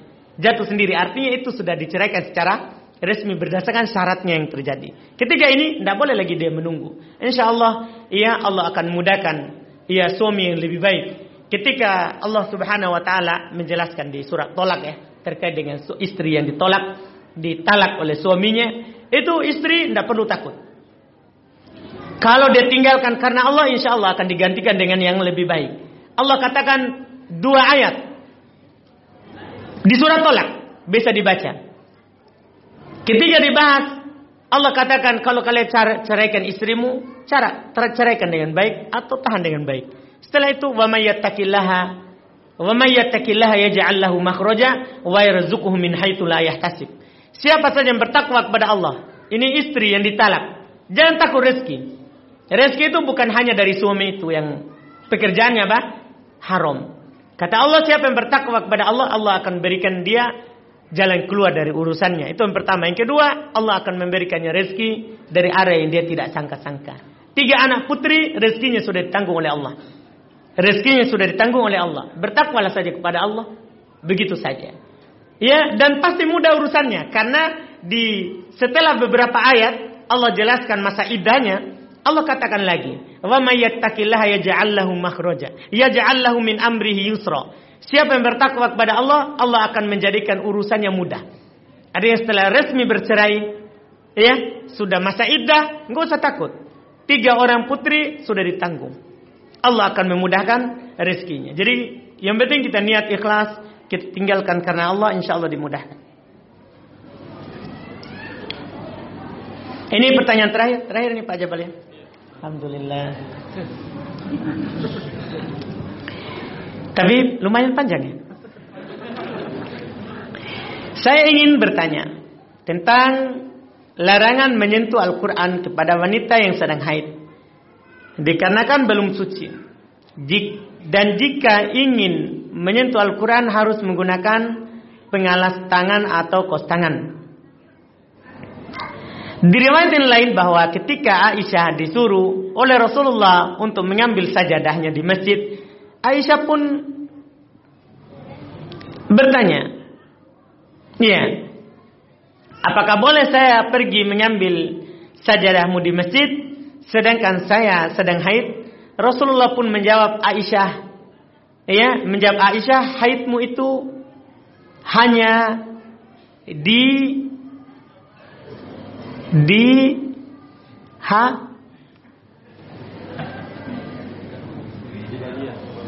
haidmu itu hanya di bagian, alhamdulillah dapat bantuan. Haidmu itu hanya di bagian tertentu saja, tidak di seluruh tubuh. Ini bertolak belakang dengan kewajiban wanita haid yang jika ingin menyentuh Al-Quran harus memakai kos tangan. Padahal kan yang haid hanya di daerah tertentu saja. Iya, masya Allah. Pertama, Jangan dikiaskan Quran dengan sajadah. Ini kan masalah ini. Kenapa ini muncul masalah? Karena kita samakan Quran dengan sajadah. Quran beda dengan sajadah. Quran beda dengan sajadah. Tidak ada nas yang melarang menyentuh sajadah. Sementara Al-Quran ada nas yang melarangnya. Jadi beda. Ini masalah kita, karena kita di pikiran kita sama antara apa? Mushaf dan sejadah beda hukumnya. Sejadah bebas disentuh kapan saja, di mana saja, bahkan bebas kita boleh kita pakai tidur. Sementara Al-Quran tidak boleh dimuliakan. Jadi ketika kita tahu beda Al-Quran, beda sejadah, selesai masalah. Tidak ada lagi masalah ini. Tidak ada bertentangan. Jadi memang Nabi melarang Al-Quran melarang menyentuh apa? Quran. Sementara Nabi menyuruh apa? Membolehkan menyentuh sejadah. Karena beda sejadah, beda dengan apa? Al-Quran. Memang beda hukumnya. Insya Allah kalau kita sudah pahami beda hukumnya, kita akan pahami kenapa ketika sejadah Nabi katakan haid bukan di tanganmu. Sementara Al-Quran kata, kata Allah la yamassuhu ilal mutahharun. Tidak ada yang boleh menyentuhnya kecuali yang suci. Nah, ini beda hukumnya. Beda hukumnya dan tidak ada pertentangan. Karena Nabi suruh sejadah bukan suruh Al-Quran. Kalau seandainya Nabi suruh ambil Al-Quran, baru kita membahas. Baru kita membahas kenapa di sini Nabi suruh ambil Quran, sementara tidak boleh sentuh Quran. Itu baru boleh. Tapi ketika beda, beda hukum. Beda hukum. Alhamdulillah kita cukupkan. Mudah-mudahan apa yang kita ambil di hari ini ada manfaatnya. Kami berterima kasih kepada seluruh yang ya ikut secara khusus yang ya menjadi panitia di acara ini. Semoga Allah Subhanahu wa taala membalas mereka dengan pahala yang lebih baik di sisinya. Subhanakallahumma hamdik asyhadu an la ilaha illa anta astaghfiruka. Assalamualaikum warahmatullahi wabarakatuh.